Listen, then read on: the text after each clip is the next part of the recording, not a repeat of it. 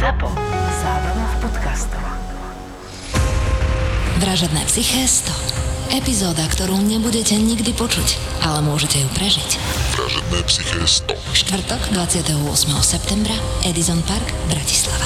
Bratislava. Vstupenky na www.zapotur.sk Všetky podcasty ZAPO sú nevhodné do 18 rokov. A vo všetkých čakaj okrem klasickej reklamy aj platené partnerstvo alebo umiestnenie produktov, pretože reklama je náš jediný príjem.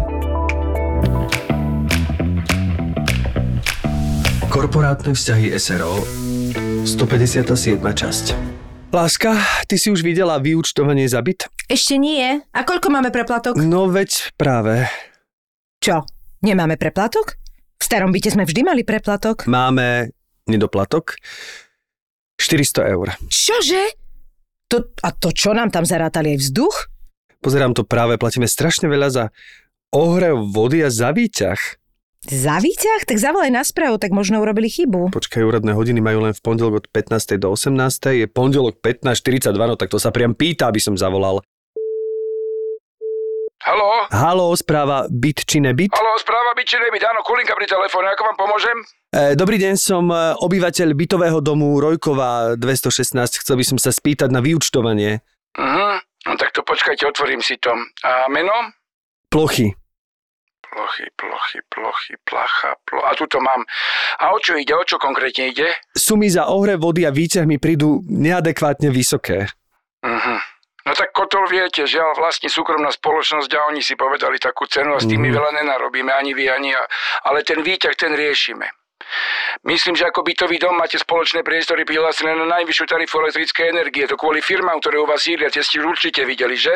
No takto, priznám sa, že som si to veľmi nezisťoval, keď som kupoval byt, ale, ale to je strašne veľa. 30 eur za kubík teplej vody? To máte pravdu, to je veľa. Ale ako som povedal, na elektrínu sme už podali žiadosť, tak sa to snad zníži. A viete, my už týmto máme skúsenosť. Treba sa na to pozerať vždy z tej lepšej stránky.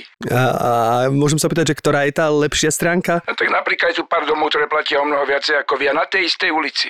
Áno, chápem, ale väčšina stále platí menej. Každopádne ďakujem za pozitívny náhľad na vec. Nepomohlo. Rozumiem. Tak verím, že som vám pomohol a sa to vyrieši. Majte sa. Aj vy. Tak si predstav, Luci, že... Luci? Luci, počuješ ma? Kde si? Som v kúpeľni, Zlatko, idem si napustiť Vaňu. Na to zabudni! Všetko, čo zaznie v Marakue, zostane v Marakue. Marakua Passion Podcast je duševným vlastníctvom Myšky a Števa a ako nám povedali, neprajú si, aby sa z tohto podcastu citovalo v iných médiách. Tak to skúsime rešpektovať. Díkes. Musím povedať, že vždy hostia, ktorí nie sú primárne herci, nás prekvapia, ako okamžite Nie dokážu... všetci, povedzme sa, nie všetci, úprimní. nie všetci, ale, ale náš dnešný host patrí medzi tých, ktorí dokážu chytiť text do ruky, lebo teda zdôrazňujeme to, že ten host naozaj ten text vidí asi 3 sekundy predtým, ako ho začneme nahrávať aby teda, že nemá čas na žiadnu prípravu. A o to viac nás teší, že sú presne medzi teda nehercami ľudia, ktorí to okamžite chytia, okamžite dokážu do toho vniesť aj charakter, aj improvizáciu, aj vlastne zmocniť sa toho textu, tak to je úplne super. A trošku som mala aj taký pocit, Jarko, že by ťa to aj bavilo možno niečo takéto raz za čas, či? Správca? Taká, nie, nie, nie, taká, taká rozhlasová hra, keby ti niekto zavelal. Polovica problému človeka spočíva v tom, že sa mu nesplní to, čo, po čom vždy chcela, druhá polovica z, z toho, že sa mu splní. Áno, no. to je- A, a e, ja som začal písať a venovať sa písaniu e, alebo tomu, tomu akože za kamerou kvôli tomu, že ma nevzali do detskej rozhlasovej družiny. Chápeš? Ja som inak, nejak, jak som videla, že sa toho Jarko chytil, tak som mala taký pocit, že toto je niečo, čo akože by ho možno bavilo, že niečo Ale také skryté, nejakú po minulosť. pochvale možno v tomto veku by ma už tam do tej detskej rozhlasovej družiny zobrali. Možno tej detskej ide Hej, ja si myslím, že podľa mňa každý rok sa tam prihlasujú nové a nové deti a, a pokiaľ viem, tak musíme sa Zuzky Kapralikovej opýtať, tá Jurigovej, tá, tá, tá Počuj, ale tebe nikdy nebolo ponúknuté nič takéto herecké, lebo mne sa zdá, že áno, ale celé, všakže. celé Slovensko to vie a nechcem sa k tomu veľmi vrácať. No, podľa mňa ty by si dal, ty by si dal normálne, ale aj takú serióznu akože rolu, nie že ako by si To sa ma minule ako... pýtala Didi Morová a ja neviem už akože, vieš, aj Humphrey Bogart, keď začínal v Hollywoode, že bol veľmi starý a mal 36 rokov a ja som toto prežil 13 rokov. Ja si neviem predstaviť, že debutovať uh, a veľmi si vážim herectvo, veľmi si vážim ľudí, hercov, pretože z okolo som, sa, som ti hovoril ešte, že som sa s Kubom Prachačom bavili, že málo komikov na Slovensku, ty si jeden z málo ľudí, ktorí vedia hrať komedy.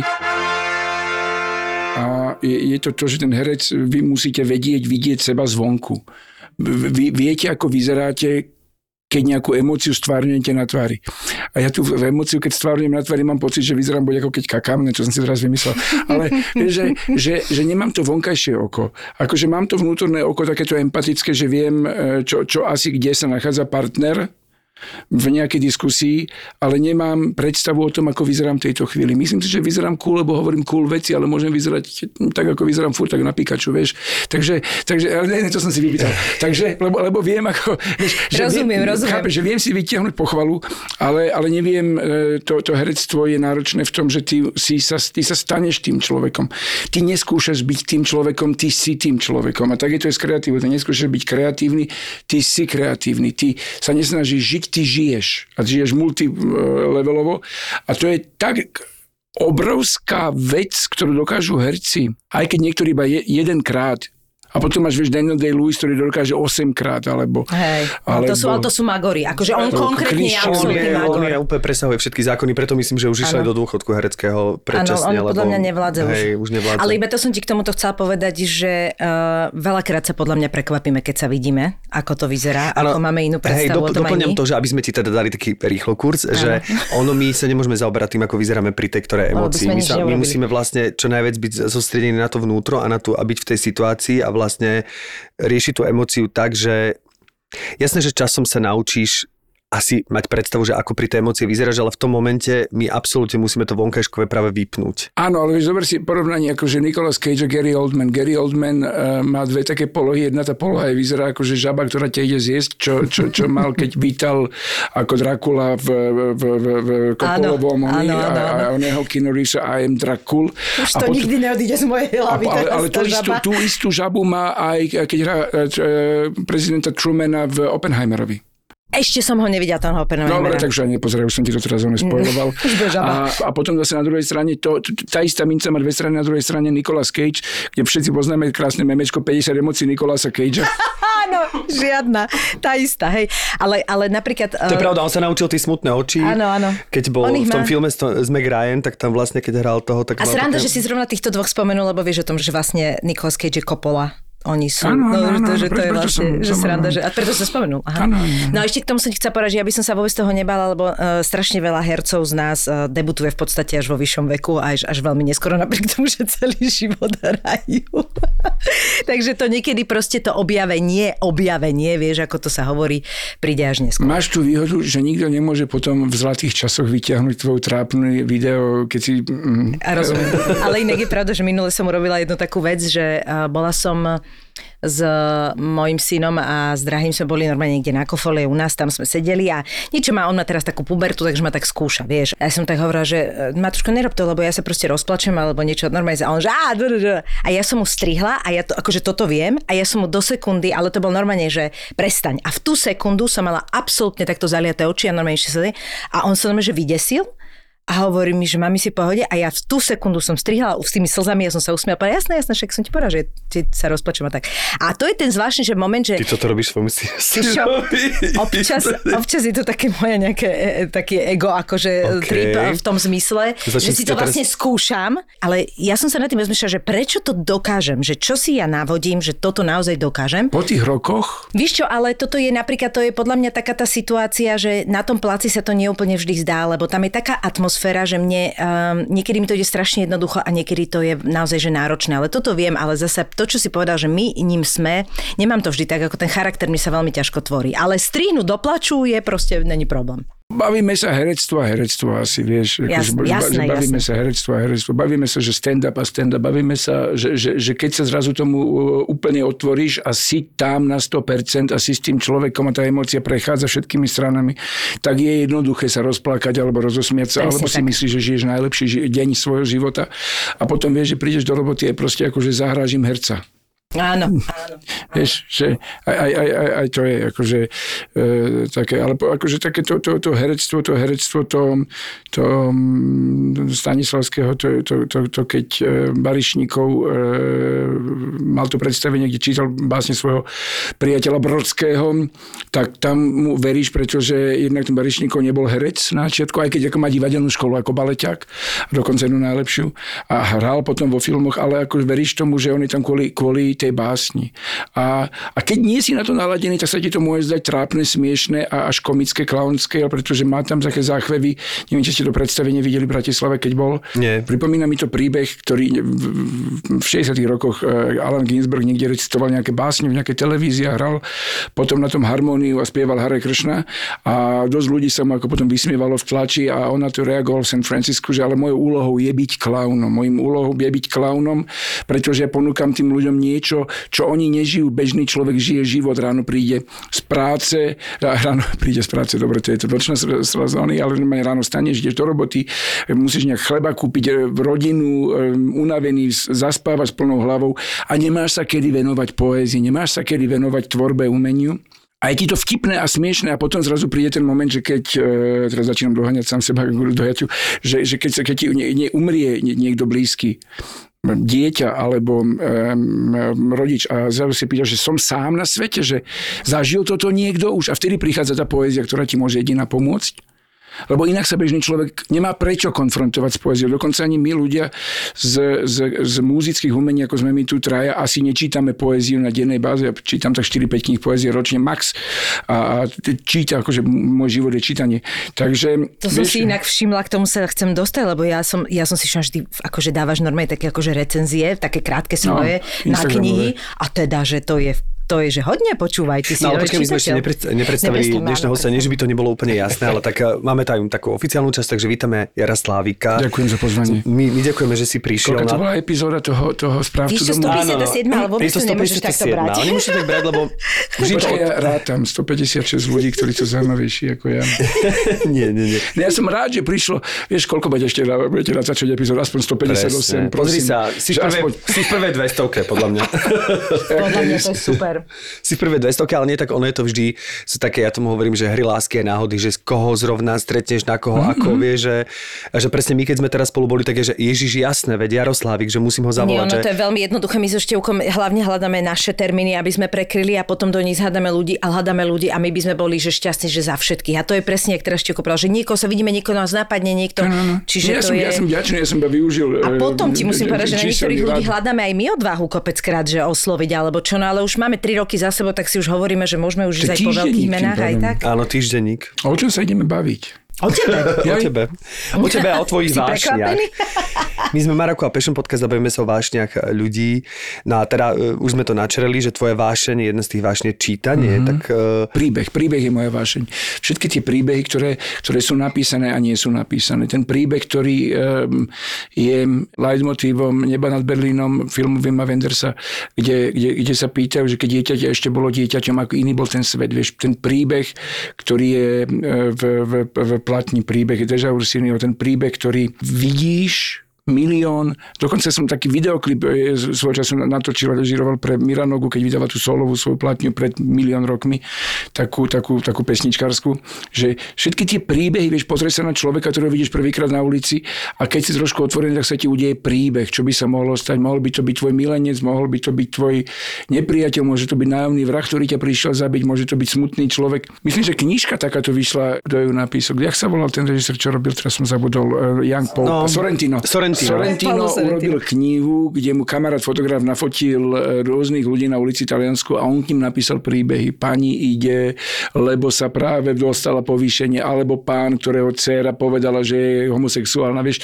A z výrazov tváre proste on vyčíta príbeh. Mňa toto fascinuje, že každý Hej. z nás má nekonečné množstvo príbehov. Každý príbeh ma fascinuje. Podľa čoho si vybráš tie tituly? Lebo nemala som pocit, že to sú nejaké akože bestsellery, vieš, že ideš po to, čo, čo ti ponúka ako taká tá prvá desina, dvacina, čo robí väčšina ľudí, ale že sú tam aj také ako veľmi zaujímavé tituly. Ďakujem, ale neviem, čím si to vyber, neviem. Nevieš, podľa čoho to ideš? A to, ni, áno, áno, Siahnem, akože počkaj, ale ideš normálne do Idem do knihkupectva. knihkupectva, niečo ma to zaujme, siahnem, zoberiem. Ne, ne, ne, Wow. Neviem ti to povedať. Super. Nemám, ja mám dokonca mám také, taký opačnú vec, že, že k autorom, ktorí sú e, heroizovaní už od, dajme tomu, ich vysokoškolských štúdí, že, že mám problém sa dostať. Rozumiem. Vieš, môj spolužiak bol Peťo Pišťanek a, a ja som prečítal, až keď sme prestali byť spolužiaci. Vieš, teraz všetci čítajú Dunu, všetci v mojej rodine prečítali Dunu, je tu kniha na poličke, ale neviem sa k tomu dostať, lebo je to teraz také, každý to číta. No, Ja to mám inak tiež, ja toto mám Hej. tiež, že keď, keď všetci niečo majú, tak ja sa, tomu, ja sa k tomu dostávam až o neskôr a potom som, že jež to bolo také dobré a pripadám si tak trošku Tu trápne, ale... Millennium Trilogy som prečítal predtým, než ešte to všetci poznali. Aha, a potom tie pokračovanie, to až minulé leto som sa dostal tým, akože tým, tým nadväznostiam. Chandler jedenkrát, čo písal, akože za ňo. A ty si niekedy skúšal teda robiť také, že Ja scenáre alebo námety? Ty, ja viem, že si scenárista, No. ale robil si to niekedy aktívne? Áno, áno, áno. áno. My sme napísali dokonca celovečera, ktorý sa volá Rozhovory s útekom, čo bol na motívy životopisnej knihy Báry Basíkovej s Romanom Petrenkom, čo bol rozbehnutá produkcia, keď sa zastavila na nejakých peniazoch. A potom som si povedal, že vieš, dva roky života teraz mám odpísať, tak akože... A do toho som robil sexy veci, vieš, bol som riaditeľom gramofónového vydavateľstva, cestoval som po svete a tá scenaristika vyžaduje neuveriteľnú dávku pokory a vytrvalosti a schopnosti prehltávať neúspechy, no a ja som chlapec Petržalky chcel mať hneď úspechy. Ako si sa vlastne dostal od toho k hudbe? A teraz cez hudbu ako keby spätne... No je to taký paralelný svet, pretože ja som e, nejak e, si mohol vybrať hru na klasickú gitaru, ktorú som akože začal, a, a, alebo basketbal. No a keďže basketbal dosť akože ničil prsty, keď sa narazí ti lopta do prstov, tak som si vybral basketbal, lebo sa mi to, tam bolo to kamarátstvo, vieš, ja som bol také tučné dieťa, taký akože takýto z introvert aj som, nie už tučný tak, ale ako, ako introvert. Bol si fakt? Bol si tak akože... Ja som bol ten, čo fackali, tí, čo boli fackovaní. Neblázni. Jasné.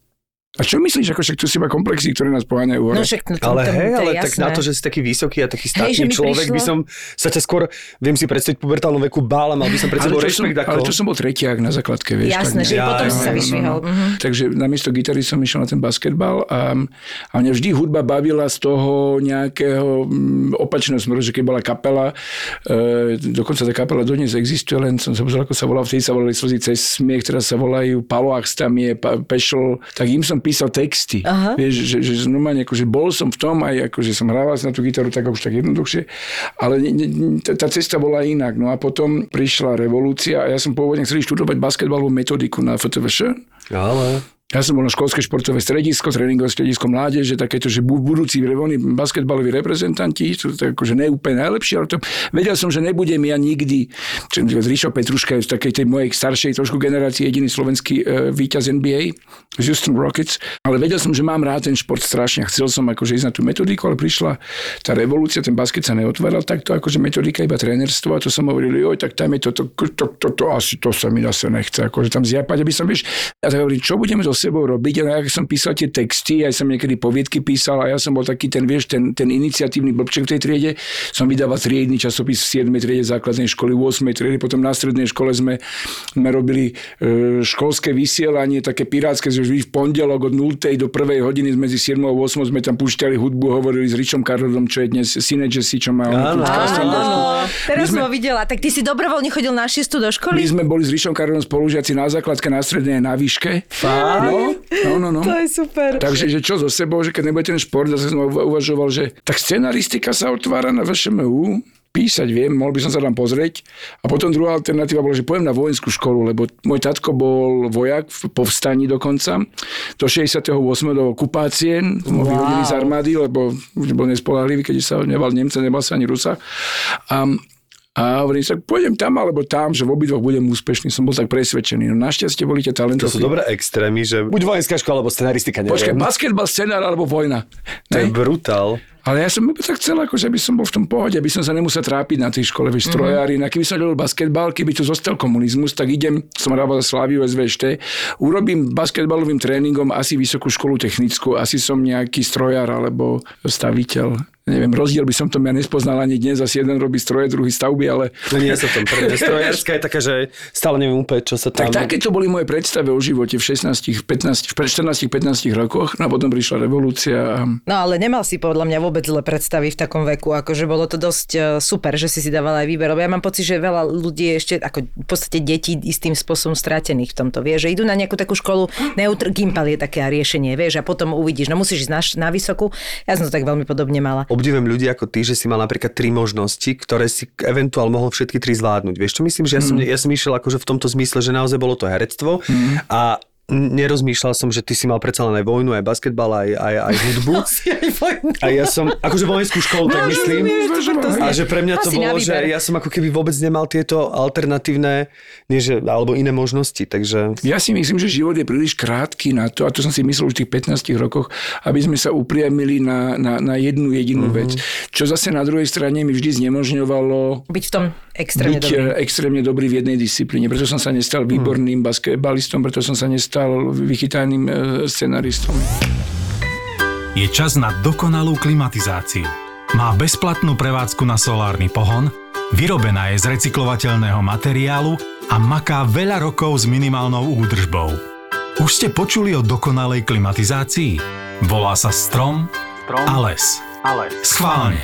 Stromy nepotrebujú elektrínu a poháňa ich slnko. Strom je vyrobený z recyklovateľných materiálov úplne celý a pracuje úplne zadarmo. SPP spoločne so svojimi zákazníkmi vysadili viac ako milión stromov v chránených oblastiach Slovenska. Utečte z digitálneho sveta a doprajte si lesný kúpeľ. Veľa čistej energie vám praje SPP. Viac nájdeš na spp.sk.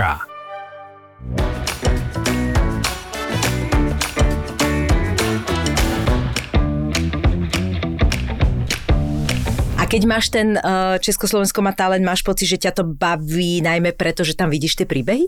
Že to je to niečo akoby má? je, to- je, to, je, to, je, to, je, to, je to kombinácia samozrejme, že vidíš tie príbehy a vidíš ten moment, keď niekto eh, môže preraziť sklenený strop, čo je čoraz náročnejšie. No veď práve, však ja som teraz videla, ak tam máš tú fotku z prvej série a z 11. série.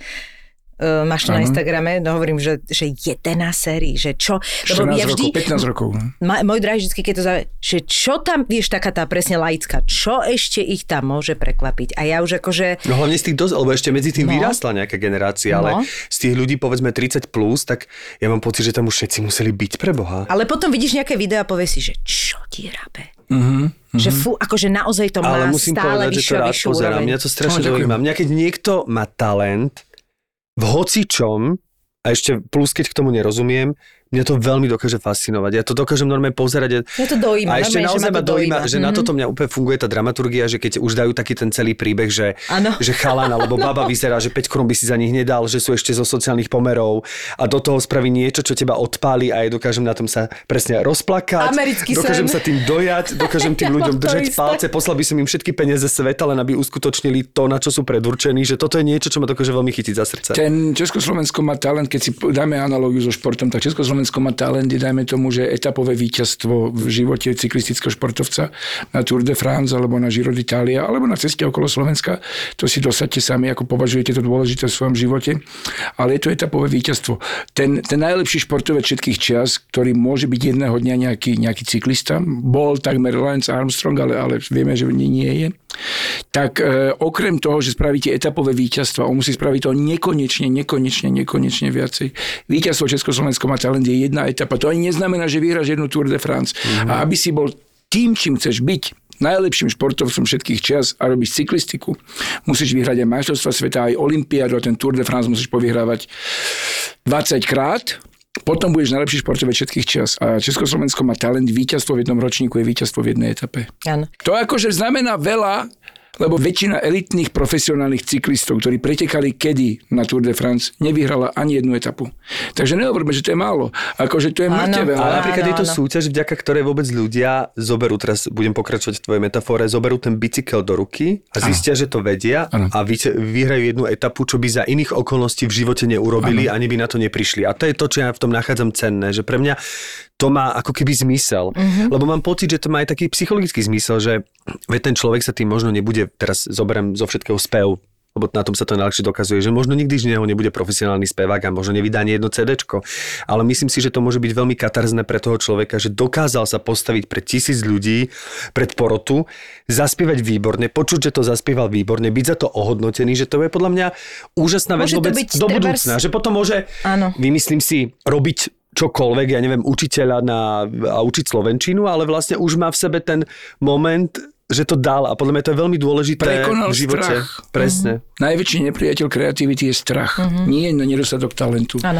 Najväčší nepriateľ kreativity je to, že, že, že sa mi budú smiať že mm, spravím chybu, že to nebude dosť dobré, že niekto ma odsúdi, že e, sa budem cítiť trápne. Vieš, a keď tento strach prekonáš, tak potom ťa môže stra, vieš, strašiť ni- nikto vo voľbách. To je jedno, že či je Stopolčian napríklad oný Hranol, alebo niekde pomílený fašisti, alebo kdokoľvek. Nemôže ťa nikto strašiť, pretože sa nebojíš. A, a najlepší spôsob, ako prekonať strach, je výjsť von a povedať tu som. minule som čítala, neviem, nie- niekde to bolo a strašne mi to urobilo dobre a presne tam bolo, že všetci v konečnom dôsledku na teba serú. Nikto sa tebou nezaoberá. To bolo v denníku Vieš, N, je to- tých, tých 8 vecí. Áno, áno, áno, to bolo ono. A presne, že ako po 30 máš rozmýšľať, jedna z tých vecí bola, že proste fakt si nikto večer nesadne v obývačke a nehovorí si, že a čo ten Jaro, ako to myslel, čo teraz asi robí? Všetci majú v prdeli, vieš? A že to je strašne akoby Tak každý sa koncentruje na seba. Áno, Akože, prirodzene. A je to oslobodzujúce, keď si to uvedomíš, lebo veľa z nás stále premýšľa, čo si ľudia o nás myslia, vieš? Aké by museli uvažovať iba o tebe, vieš? Presne, presne. ale to si myslia, že to, čo robia voči nám, za to môžeme iba my, aj to len odrazom nás samotných a robia to len v úmysle nás buď potešiť, Áno, alebo nám spraviť presne. zle. Pritom, Druhá no, vec ale je, že keď ideš na tieto súťaže do televízie, tak vieš, čo robia. No, v Československu má talent za to nerobí menej, ale kedy si aj superstar, aj toto bolo o tom naozaj, že veľakrát sa bohužiaľ nechal ten tvoj trápny prejav alebo niečo, čo sa stalo a tí ľudia naozaj pociťovali hambu. Vieš, a to je napríklad niečo, oni to síce podpisovali, že to tak môže všetko, len tebe to niekedy nedojde, aké, akú silu má médium a toto je napríklad niečo, čo by som úplne nechcela. Rozlišujeme, minimálne u nás, rozlišujeme medzi tým, že keď niekto e, spraví hanbu nechtiac a keď niekto príde povedať... Jasné, že si o to pýta, hej, ide tomu ale naproti, ty, takzvané. Čo ty o tom vieš, ty pornoherec bývalý, ako čo ty rozumiem. o tom môžeš vedieť. No tak ja ti teraz ukážem, s chlapcami som sa stavil. Vtedy samozrejme, vieš, to je ako, Jasné, že vtedy jasné, príde ja rozumiem, rozumiem. Vtedy príde ti milión kníh prečítaných a tá intelektuálna prevaha, urobím všetko preto, aby tento človek si tento svoj okamih zapamätal. Pretože nikdy nemôžeš nikoho challengeovať zlom. Len ako to som zrovna chcela, že niekedy to, toto bolo také nešťastné práve pri týchto súťažích, že naozaj sa to veľakrát opakovalo a oni tým, že to majú v tých archívoch, tak si viem predstaviť, Tak že... ono, ten človek musí mať to vedomie toho, že myslím, že v Superstar sa to volalo Hviezdna rota, že Áno. ono to má dve mince, že jasné, že tam objavujú talenty, ale popri tom ono to má aj tento zábavný proste nejaký rozmer, Rozmer, a jed- jednoducho, keď sa tam niekto strápni, no tak sa strápni naozaj poriadne a proste ho v tom vymachajú, a, lebo to, aj to je dôvod, prečo to ľudia sledujú. Pretože je to kontrast voči tým A dobrým zase veľa ľudí tam išlo aj kvôli tomu, povedzme si, že chceli mať tých 5 minút slávy tejto, tej tra, o- áno, aj keď o ničom, ale presne chceli ho mať. Mne takto ako častokrát utlkajú o hlavu toho nášho nešťastného Joža Patroviča, Mhm, ktorý je z Prievidze. Ale hovorím, ale vieš, ten človek mal jednu jedinú vec, ktorú si povedal v 68 rokoch, má 68 rokov, ostatní už sú takí ako, že už, už to uzatvárajú a on povedal, že bude slávny a mu sa to podarilo. Áno, to je pravda. Vieš, že, že odmyslíme si o to, že to je jeden arogantný, starý, nevrlý, nepríjemný, narcistický, čokoľvek, ale on mal svoj cieľ a dosiahol ho. On chcel byť slávny. Nie je to krásne motivujúce? Akože vieš, že všetci tí starí ľudia, tí 70 ktorí majú ešte ten jeden nesplnený, najdivokejší sen, že si ho môžu splniť? Že ešte môžu mať tú hambu trošku. Ja akože, ja počkaj, som sa s ním vytrápil, ale nejde o, akože nejde o to, čo si myslíme. Jemu išlo o to, aby on bol slávny a on to vnútri dosiahol. Ja teraz nejsom oný, ako nechcem hovoriť. Ale je to rozdielne, je to rozdielne, keď hovoríme o niekom, ako je Patrovič a o niekom, kto je tak ako blbý, ako je ten Martin Je, ktorého meno sa nevyslovuje už radšej v slušnej spoločnosti, ktorý je úplne ch- chorý človek. Ale vieš, že obdivujem na tom Patrovičovi, na tom detkovi, že on sa dokonca za tých 12 rokov naučil aj spievať. Posledný krát, keď u nás bol, no má ani jeden faloš, možno jeden.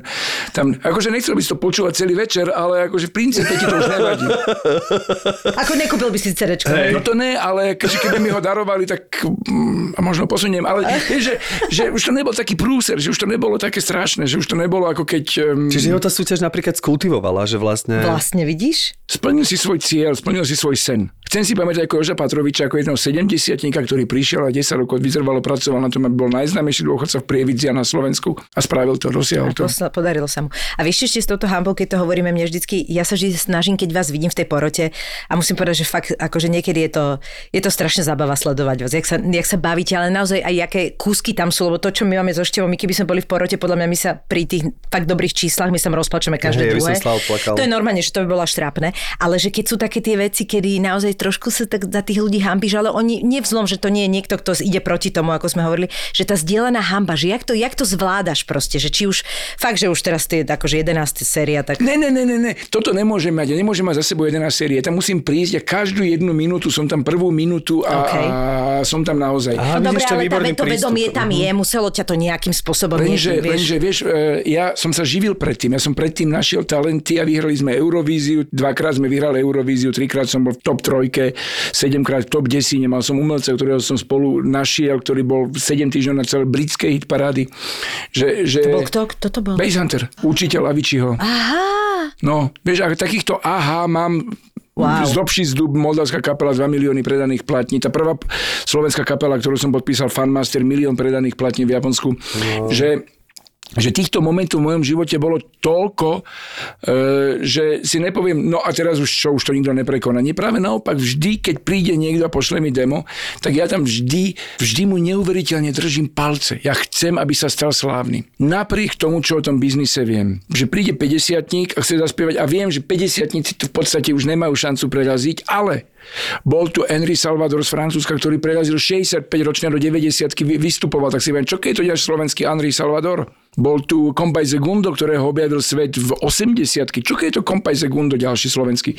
Toto mi beží v hlave a nebeží mi to super, ale- že, že to musí byť Bebe Rexha, ktorá má 16-17 rokov a, a, alebo, alebo Pam Rabbit, ktorá má 16 rokov a je to z najlepších popových objavov Československa momentálne. čiže neodpíšeš tých ľudí proste. Ja ich a priori neodpisujem. Ja im držím palce a dokonca im držím palce. Dokonca tam počujem veci, ktoré oni nepočujú. Vidím tam veci, ktoré oni nevidia.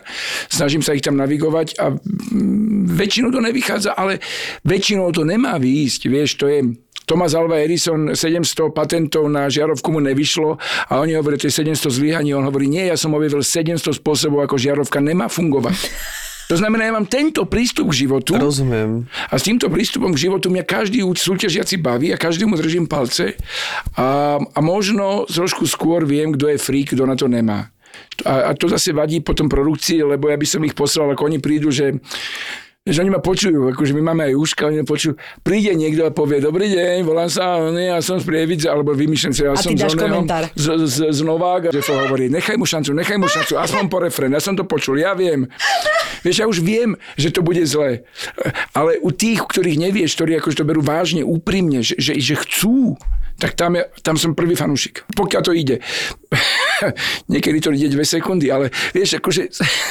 A keď vás zapájajú do toho, aké to je, lebo to je také niekedy, či nevadí vám to? Vieš, keď vás zapájajú do tých vecí, že vás berú na podiu a že ste to súčasť. Jak, jak sa ty, ty sa nezapájaš do Ja sa toho? nezapájam. Ty sa nezapájaš, hej? Ja som sa zapojil e, jedinýkrát tento rok, že tu vidíte, prišla moja, jedna z akože mojich vzorov, volá sa Adrian Banhedi. Je to maďarská majsterka sveta v švíhadlovaní, bola účinkovala v Cirque Soleil. Teraz knižku som písal o talente, ona tam má kapitolu normálne.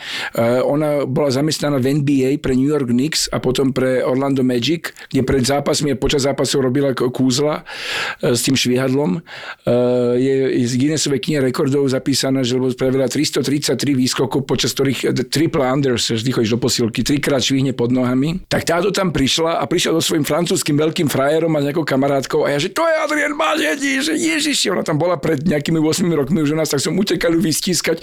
Ona zrozene pozera, ten je frajer ešte zrozenejšie, že čo sa deje. A takže vysvetľujem, že ježiš, že to je môj vzor, to je, to, to, ja som fanúšik tohto človeka, tak akože nebolo to úplne španielský, to, to, oni, tento škandál, že tam boskávali ju, ale tak, wow, že sa teším. Lebo vidím, že občas tam Didi zoberú a tá je taká, že nevie, ale ide teda. Ale oni sú herci, ja nie som herec.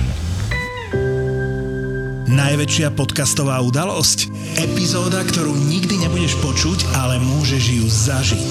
ZAPO, zábava v podcastoch, ťa pozýva na vražedné psyché 100. 100. Vo štvrtok 28. septembra do Edison Parku v Bratislave. Bratislave. Tešiť sa môžeš aj na profil zločinu s Kristinou Kevešovou. Príď s nami osláviť 100 epizód a 10 miliónov vypočutí vražedného psyché. Vstupenky ako vždy na zapotur.sk.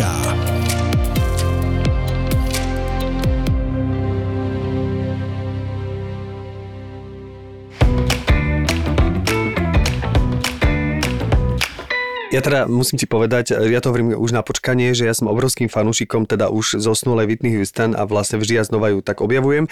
A teraz čítam o nej e, takú knihu, ktorú napísala tá jej partnerka alebo celoživotná súputníčka, teda takmer celoživotná, tá Robin Crawford. A tam vlastne stále čítam o tom biznise vlastne, koľko predaných platní, ty to teraz tiež načrtol, že koľko predaných platní, ale už vieme, že tie platne nielen, že nie sú platne, už nie sú ani veľmi CDčka, ani sa to už nekupuje, ani sa to nepredáva, že ako sa vlastne pretransformoval ten biznis, že čo je vlastne zaujímavé na tom hudobnom biznise a čo je teraz najväčší zdroj príjmov pre tých interpretov? Uh, najväčší zdroj interpretov je ich vlastný brand. Mhm. Keď sa volám Kenny West, tak môžem urobiť bielu stenu, podpíšem Kenny West a predám ju v aukcii za 50 tisíc eur. Takže už to nie je ako keby primárne asi tá hudba A tá ako hudba taká. je dôvod, aby sa o tebe rozprával, aby si sa udržoval niekde v nejakom onom, ale, ale Puff Daddy, eh, Sean Combs dnes zarába viacej na, svojom, na svojej vodke, na svojich parfémoch, na svojom oblečení. Mhm. Eddie Hagar eh, prevádzkuje pod svojím menom obrovský leisure komplex, eh, oddychové centrum v, v Mexiku, vyrába vlastnú tekilu a tam prináša 400 miliónov ročne tu na táto aktivita. Tu na táto aktivita. To Mexiko nevieme, čo všetko, Rozumiem, rozumiem. aký kolagén tam predávajú. takže, takže, takže je, to, je to diverzifikované. Samozrejme, tá hudba e, prináša veľké peniaze, koncertná aktivita spojená prináša brut, brut, brutálne peniaze.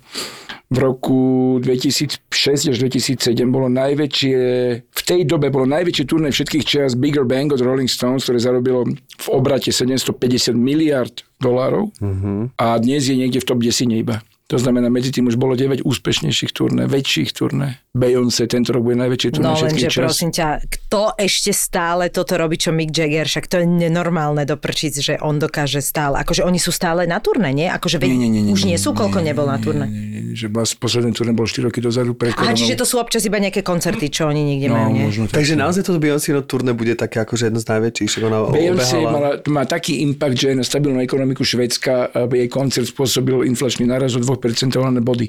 To znamená, že oni mali infláciu 11%, prišlo, neviem, 50 tisíc turistov a zrazu mali 13% Však ono, infláciu. že vraj poprosila, aby sa posunuli časy metra kvôli tomu, aby sa ľudia vedeli dostať z jej koncertu. Ale pretože- časy metra je najmenej. Jasné, vieš. ja viem, ale že to sú to, že taký Počujem, impact, že- švedská ekonomika je stabilná jak blázen. Švedská No. ekonomika je hotelová izba, tu stojí 180 eur, ale však tam nič není. Áno, chcete stoličku, stojí 200 eur.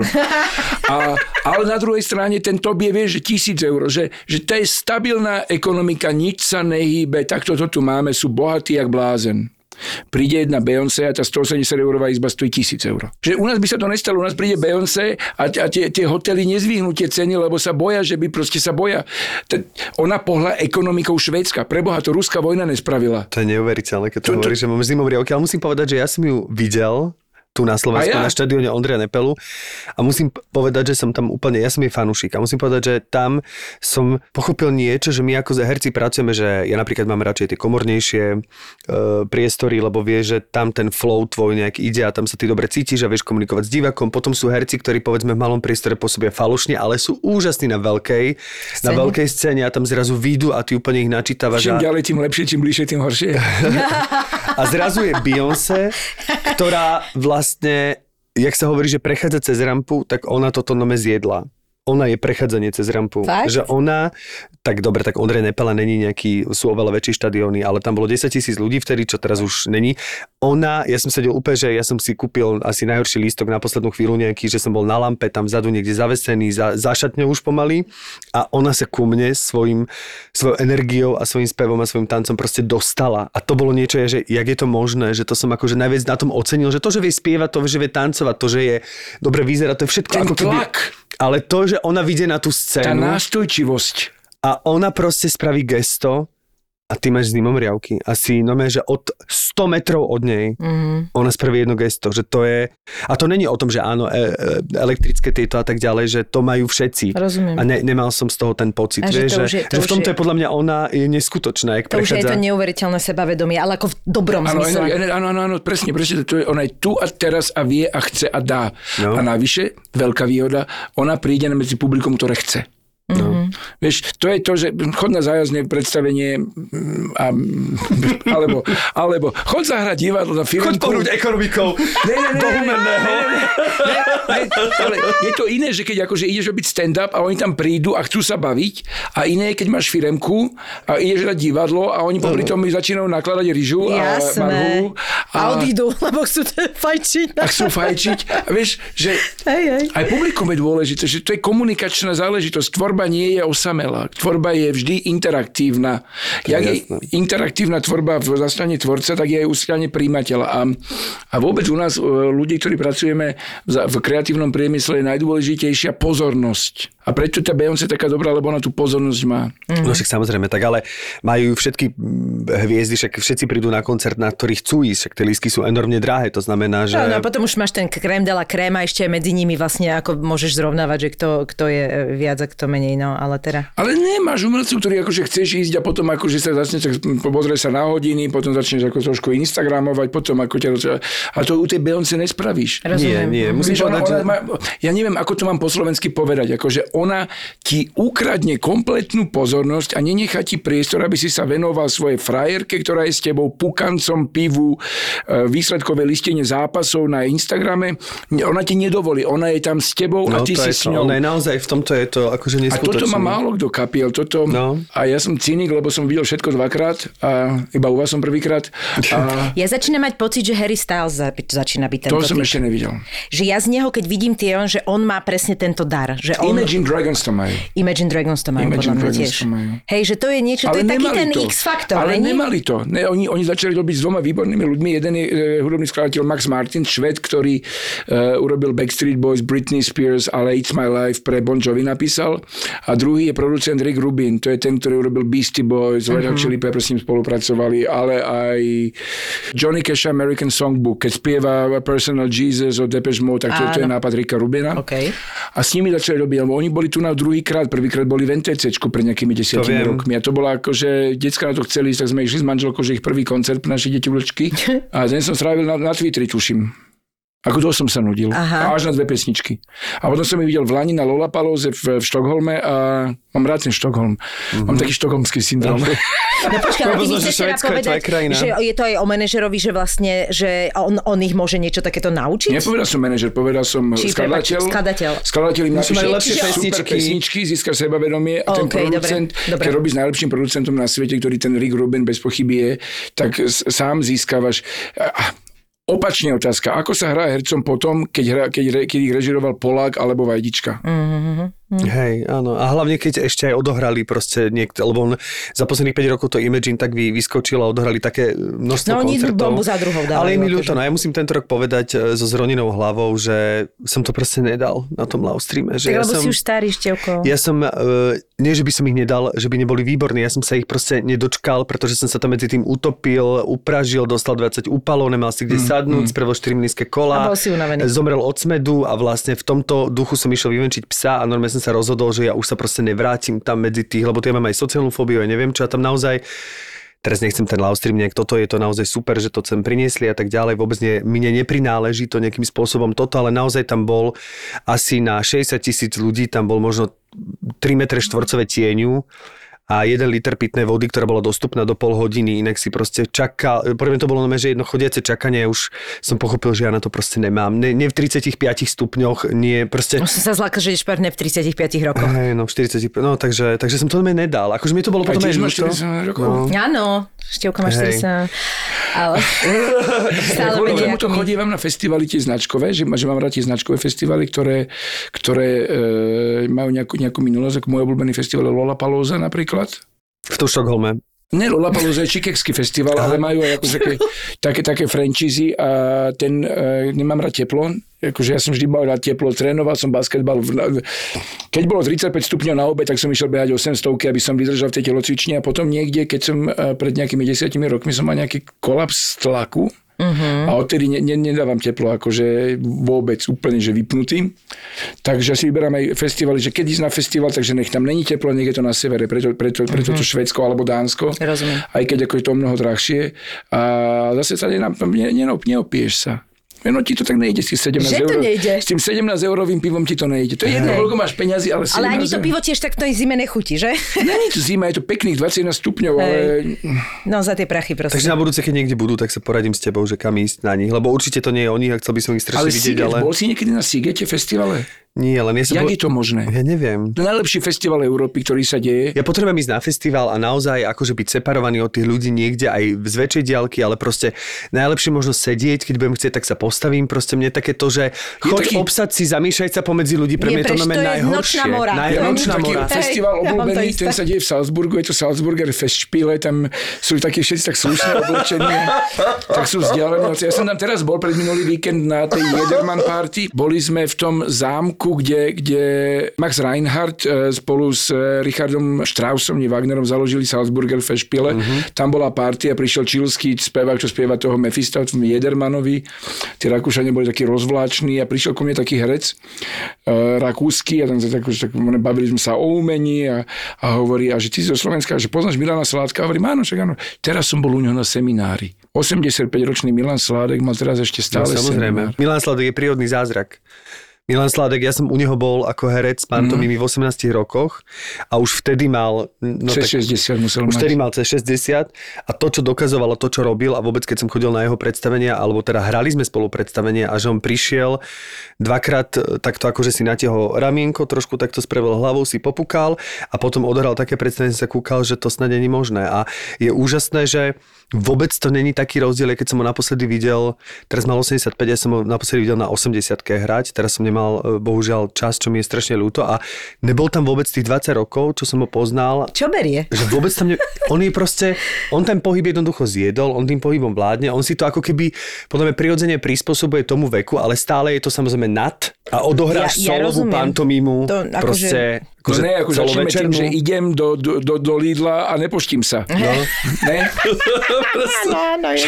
akože majme trošku akože reality, Realistickú. reality check. Hej, hej, hej. Oni sú taká, ja tomu hovorím taká sorta, to sú presne tie e, da, Dači Turzonovové, Milky Vašariove, že to bola nejaká zvláštna generácia, ktorá už teda, ja ich spájam, e, ospravedlňujem sa im, ale ktorí majú povedzme 75 až 85 rokov a oni sú proste aktívne, im to myslí, oni sú briskní, oni sú stále to- činní, to je to, oni majú oni- stále milión predstavení, Hej. 500 filmovačiek a ja sa pýtam, že veď ja po troch dňoch filmovania a dvoch predstaveniach ráno mám problém vstať z postele, a to mám 41. Včera som pozerala nejaký nový seriál a zdá sa je hlavná úloha pán Krobot a tiež on proste má už 75 či koľko a sa povie, že on je v každom obraze. Vieš, že to je, keď si ja si predstavím tú filmovačku, tak viem, že zdochyňam a to som tam není, že v každom obraze a že proste jak to dávajú, že to je neuveriteľné. Lebo, lebo je to otázka tej záťaže, podľa mňa. Aj je to, že on už príde domov a nemá tie malé deti, Je to dobre, otázka okej, tej ale- záťaže, lebo keby si bola tak, ako on v každom obraze non-stop, Aha, celú dobu, rozumiem. Vieš, lebo Že my, je to také vy, my, sme, my sme ten talent tento rok robili tak, že keď začali sme, že prišlo pre mňa auto o 10 a o 11 už sme robili a poslednú klapku sme mali o pol tretej ráno No ty vole. a potom ešte museli si to akože To vy, viem, to všetci vy- hovoria, že toto vy máte brutál. Takže končíš o štvrtej. Ale tie, počas tých dvoch týždňov, ak to robíme non-stop, dva týždne, tak to akože vlastne nespíš, tak si stále si svieža. Potom, potom som mal ešte Chuck Norris prišiel, ešte s ním som bol svieži. Potom to skončilo. A potom si bol koma. Mesiac. Dva týždne. Že mentálna hmla a nevedel som, že vieš vydržať tú filmovačku, keď si non-stop v tom kuse. Ako náhle prestaneš takým, takýmto Hej, padnúť. len to podľa mňa na to zdravie úplne A nahor. ona, táto naša Bohdalka, No. Ježina. Však ona bola u nás, prišla na filmovačku pred tými 5 rokmi, mala 86, tedy, či, áno, pred 5 rokmi 86. Prišla prvá, lebo o 6 bralo auto. Ja som prišiel na 10 do, do, do výroby, chytila ma, ja som si vás vygooglila. Vy ste pekné zlobidlo. Či aký že pozná Google babka, akože. Potom nás tam cvičila, rozprávala vec, veci, hala, bala. Najlepšie bolo, že o 3 ráno, keď som povedal, ja už musím ísť spať, lebo už nevládzem, tak ona ešte zobrala na hotel West, kde zabávala do 6, kým po nej pre ňu neprešlo auto a potom išla točiť na druhý deň. To si robíš srandu. No, no, chcel by som si.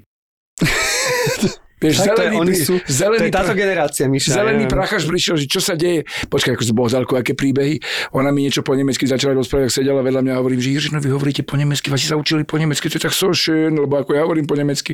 A jenom ve škole, to som sa naučila, ako každé ráno, ty bylo flage hoch. Ja hovorím, čak ona vlastne chodila do školy No. počas protektorátu. Ty si neuvedomíš, čo ona má za sebou, jaké- Na základke, keď bola, tak vládol Hitler v Čechách. No, š- tri, tri režimy si zažila, vieš, že to je proste šialené. Ona chodila do základnej školy od 36. roku. No. Či 37. A v 39. prišiel Hitler.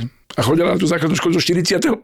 Teraz kolabovala a hovoril mi Kubo, že bolo s ňou zle, už tak bolo, že, že mu volali, že, že nech sa ako idú rozlúčiť a nejak ju nakopli. A prvé, keď sa objavil Kubo, že Kubíčku, musíš mi poradiť. Že co? Že ja bych potrebovala nejaký apartmán niekde tam na jihu, jak sluníčko. Akože niečo prenajať si teraz, akože keď budeš unavená, ne, ne, ne, po práci, když ako víš, bude léto, tak by tam jezdila po filmovačkách. Tak začína plánovať dôchodok Jiřina.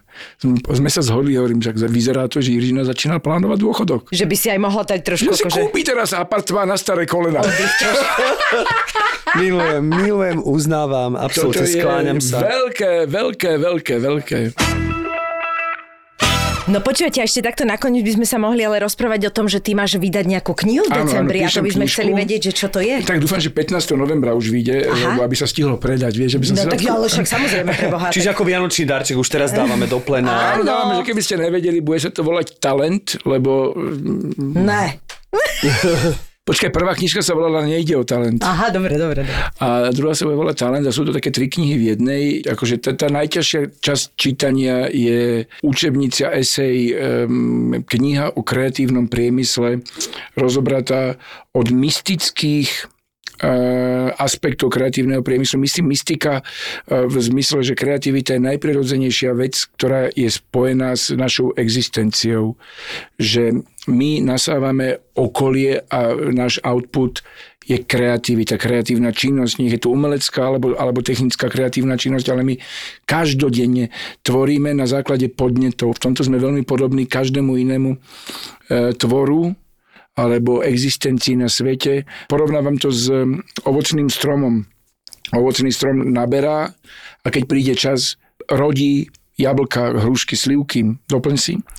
E, Jediný rozdiel medzi nami a, a ovocným stromom je v tom, že my neagonizujeme nad tým, či naše jablká sú dostatočne vhodné nás samých a okolia. To je jediný rozdiel, že my sa na tú svoju tvorbu zamýšľame, to je akože tá mystická časť. Strom má v prdeli, jasné. No strom je prirodzený. Až po, až po ekonomické aspekty zábavného priemyslu, kde ten kreatívny priemysel celoročne generuje niečo okolo 4 triliónov e, dolárov v obrate pre predstavu Slovenskej, HDP Slovenska je 100 miliard. A kreatívny priemysel celosvetovo je akože 3000 násobne väčšia vec. Kreatívny priemysel je tak veľký, ročne, ako je štvrtá najväčšia ekonomika na svete, čo je Japonsko. S tým rozdielom, že v Japonsku funguje, pracuje, žije 150 miliónov ľudí, v kreatívnom priemysle celosvetovo pracuje do 10 miliónov ľudí. Ľudia v kreatívnom priemysle sú paradoxne, aj keď to akože nikto z nás neprizná, bohatší ako priemer. Minimálne sú ako nejakého aspektu hodinovej mzdy a tak ďalej. Keby sme OK. teraz boli akože v Lidli, zarobíme 3,50 na hodinu. No to je jasné, Vieš, lenže si zasa vylimitovaný tým, že koľko dokážeš Nie, fičať nelimit- takto. Akože, Jasné, je, no. je, to, je, to, je to te- teória, ekonomická teória po otázky, čo kreatíva je, čo nie, čo prináša, aké sú, aké sú opakovania histórie, čo, čo tu už bolo, čo nebolo. To je jedna časť eh, tej knihy. Druhá Wow. časť knihy je, je ako keby 10 ročníkov Československo má talent s tými postavičkami, ako si ich pamätám, také, také malé vizitky, malé, stredne veľké, od spôsobu, ako napríklad um, uchopil oné komentovanie, porodcovanie Honza Kraus. Ten vždy zobral hociakú situáciu a si ju personifikoval. Vieš, akože prišiel niekto, postavil sa na korčulu, na tých korčuliach e, sa Vili vyštvedal na, na, na rebrík, na tom rebríku začal balancovať. A keď nevedel, alebo v živote to nevidel, ako to zhodnotí, povedal, no tak to jasne, no tak to my taky s Ivanou deláme takhle v sobotu, akože když jdeme spát, aby to osviežili, tak si vem ty brusle a, a ľudia, vieš, a že on to opakoval. Ono to bolo hrozne jednoduchá technika, ale ľudí to strašne zabávalo. Potom ako Leoš Mareš, aký je čurák, ale aký je tvrdopracujúci čurák. Akože najťažší makač v široko ďaleko, ale ako človek e, tie kvality potom niekde, nie, nie, niekde trpia, pretože on sa musí na sebe stále ne- sa zdokonalovať. Tvrdopracujúci čurák je strašne dobré. Žargon. A to, čo tá kniha je, som pokusil sa e, písať v tom, v, tom, v tom automatickom texte, aký, aký používal Kerouac, s tým, že dával som bodky. V prítomnom priebehovom čase som zaznamenával ako keby denník jedného natáčania, to je 70 strán tých 14 dní toho, čo sa práve deje tu a teraz, čo sa deje, ako to prebieha. Tu vidím, tu prichádza, tu odchádza, tu sa hádam, tu sa nadýchujem, tu je Vojtadik, tu Jasmína oslavuje narodeniny, Vojtadik prišiel opity, doniesol slivovicu, Štepan Kozub sa s nikým nebaví, máme sa hádať s Kozubom, nemáme sa prečo hádať s Kozubom, Ego povie najvtipnejšiu vetu, ako som kedy počul.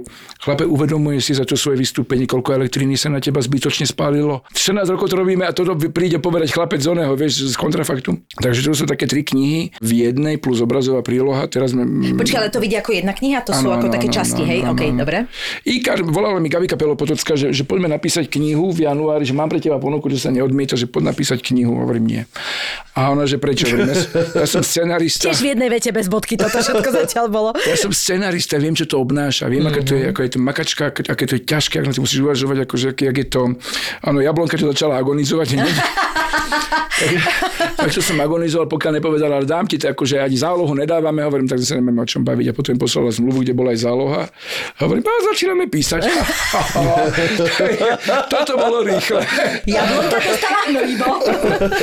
Takže pohnojili, ale ešte som ju nedostal tú zálohu, je to napísané, ale však dostanem, ale musím to zredigovať, tak teraz s um, Iris Kopčajovou, bývalou manželkou Dariusa Kopčaja, spisovateľa, to redigujeme a tak vieš, akože to polovica problému človeka spočíva v tom, že dosiahne to, čo chcel. Ja som chcel napísať knihu, tak mám teraz problém, teraz si ju čítam. No tak držíme palce, lebo znie Budem to... to potrebovať. Počkaj, ale, ale, ale Nie, znie to fantasticky, páči sa mi, že No. to ide tak, takými troma úplne rozdielnymi Áno. rovinami. Páči sa mi, že je tam to zhrnutie vôbec o tom kreatívnom priemysle, o, to, o tej mysticite a tak ďalej, že to má aj takýto ako keby intelektuálny vôbec záber toho, čo talent je, že to není len ako keby tvoje primárne zážitky, ale že ideš ako keby od takého, nechcem to nazvať od všeobecného, ale ako myslím v zmysle od nejakého pomenovania, že čo to v skutočnosti znamená talent a čo to, čo to obnáša, až po to, že čo konkrétne sa vlastne objavilo v rámci tej. Je to podľa mňa super, mne to akože... No ja mám hlavne z teba pocit, že ty máš záber na tri životy. Kultúrnosť, kreativita a komunikácia. A tam v- na jednom takom malom príklade, to ešte chcem povedať, ilustrujem, ako sa dá kultúrnosť, komunikácia a kreativita využiť. Uh, Brad Pitt, herec, ktorý hrá furt alfa samcov. Furt hrá toho, ktorý akože on si uvedomil, že má silné žuvacie svaly. On komunikuje, komunikácia, komunikuje svoju alfasamcovstvo svojim výzorom.